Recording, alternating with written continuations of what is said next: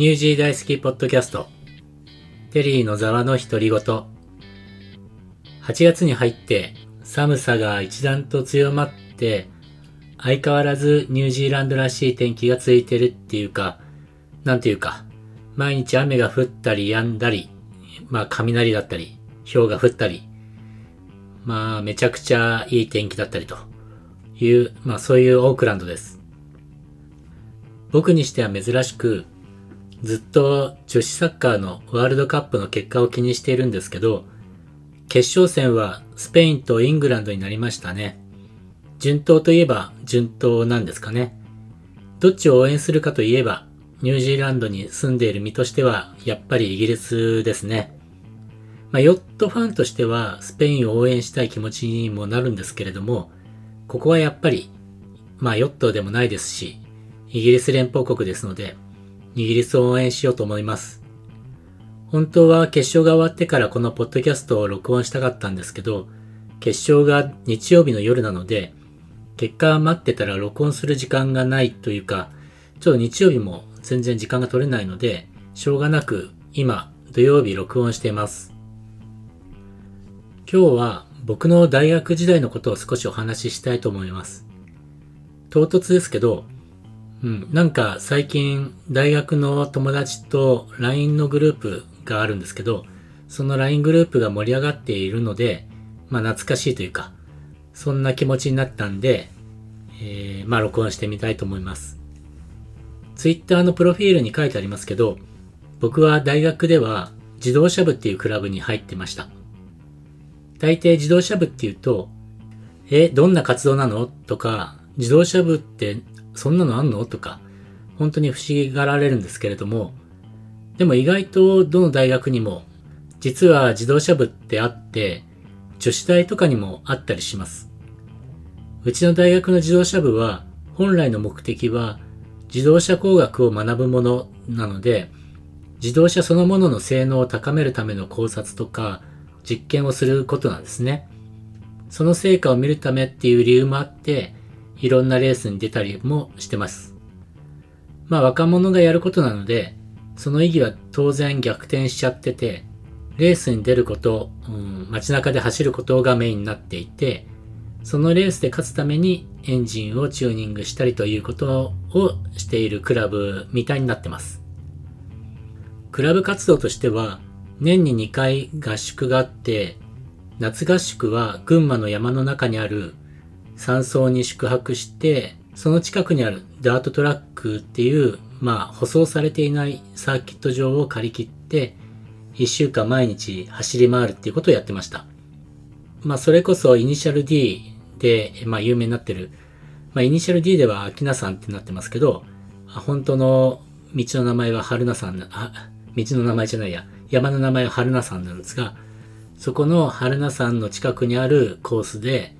まあ、一周2、3分ぐらいで走りきれるのかな？山あり、谷ありではあるんですけれども、本当に、えー、まあ、フラットなコースじゃなくて、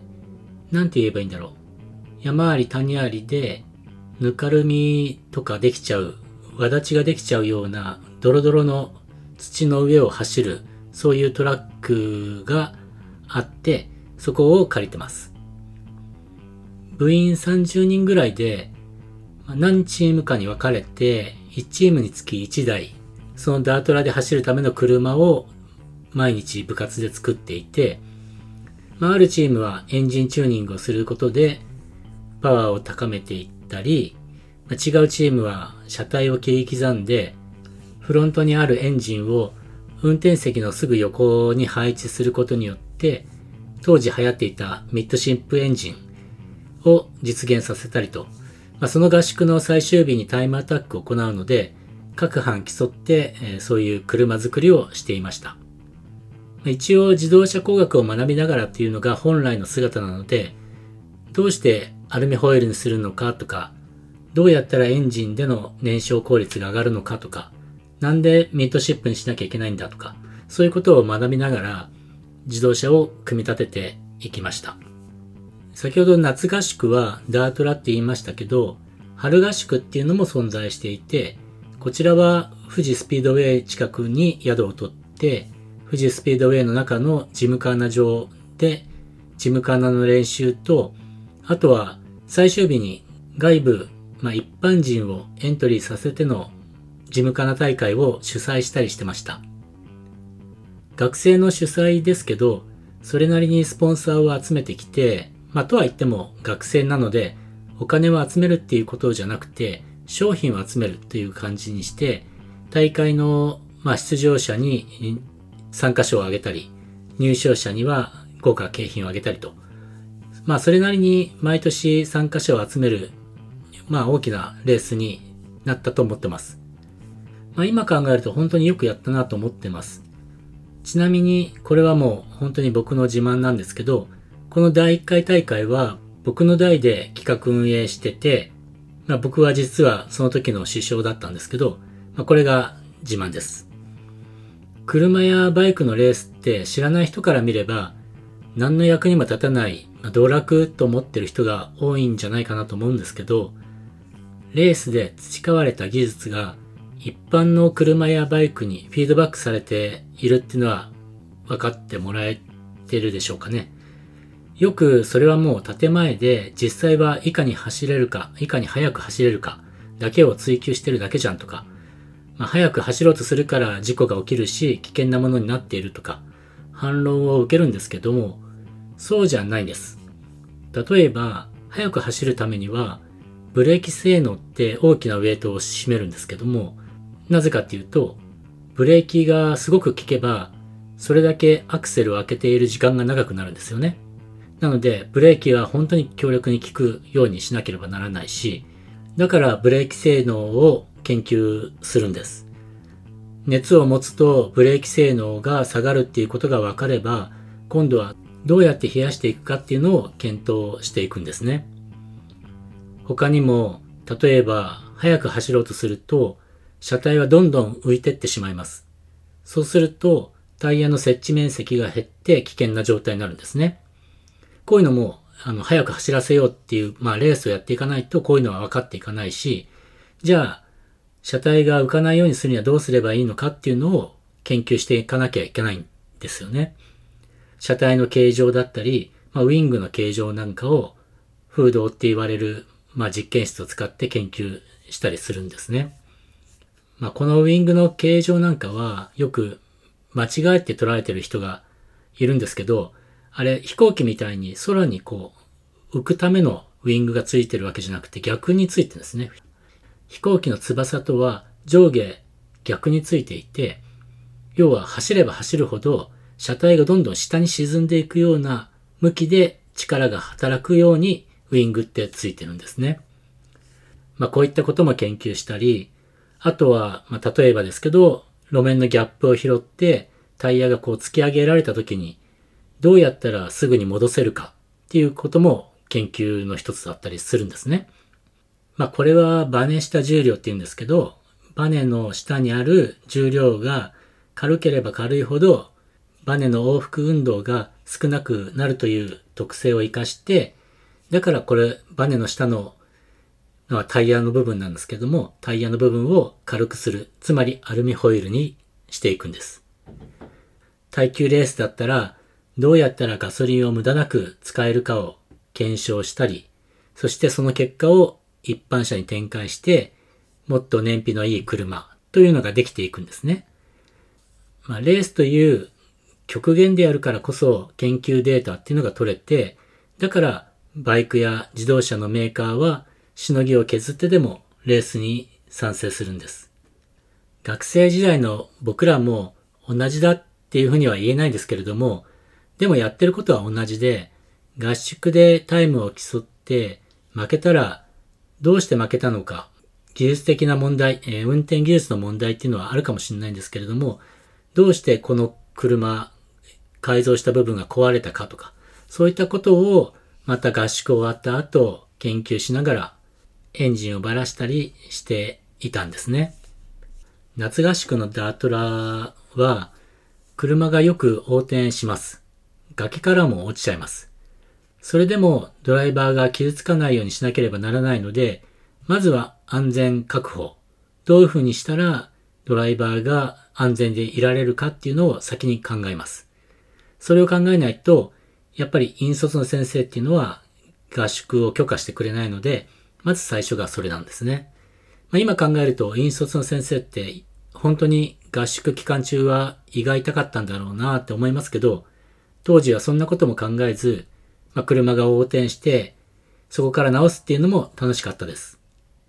そして合宿をして得るものはたくさん他にもいっぱいあって、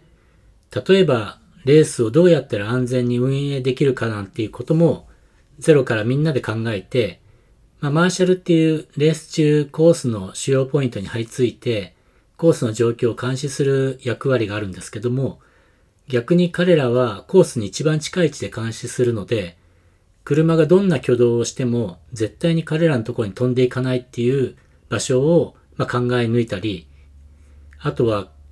観客をもし入れるんであれば、観客を入れる場合の動線を考えたりとか、万が一事故が起きた場合、レース会場と救急隊とどうやって連携していくのかっていうのも確認したりとか、そんなことを学生がやってきたんですね。社会人になって、例えば僕は今こそ、イベントコーディネーターとか名乗っていますけど、仕事としてコーディネートをしていれば、これぐらいのことは当然気を回さなければならないことですけど、学生の時に学生だけで考えてやってきたっていうのは、今考えても本当によくやったなと思ってます。合宿とかがない時の普段の活動っていうのは、さっき言った通り、合宿用の車の製作がメインであったんですけど、年に一回文化祭っていうのにも参加していて、文化祭用の車の製作もしてました。エンジンの仕組みを一般の人にもわかりやすく説明できるように、エンジンを切断して、ピストンの動きやクランクの動きなんかがわかるようなものを作ったりしてました。まあ、大きく言えばものづくりですよね。車を作ったり、そういった天井の部品を作ったりっていうものづくりが、まあ、楽しかったです。手先の器用な人もいれば、アイデアがものすごい人もいるので、クラブっていう集合体で、なかなかいい活動をしてきたんじゃないかなと思ってます。まあ、車好き、バイク好きの集まりなので、しょっちゅう誰かが事故って入院しているっていうのはよくあったんですけれども、まあ僕もバイクで事故って入院してました。まあそれはそれで、まあ本人、今となっては楽しい思い出です。まあその頃の親に聞くと怒られちゃいますけど、まあ楽しかったです。まあこうやって昔を懐かしむのは年を取った証拠らしいので、この辺でやめときます。今日はネタ的に僕の話になりましたが、また、そうですね、何回かおきにこの車とかバイクの話をしたいと思います。実は今、土曜日の午後3時で、もうあと1時間もしたら、こんな時間からなんですけども、ロトロアに行かなきゃなんなくて、まあ、往復しなきゃなんなくて、なのであと1時間で編集を終わらせないといけないですね。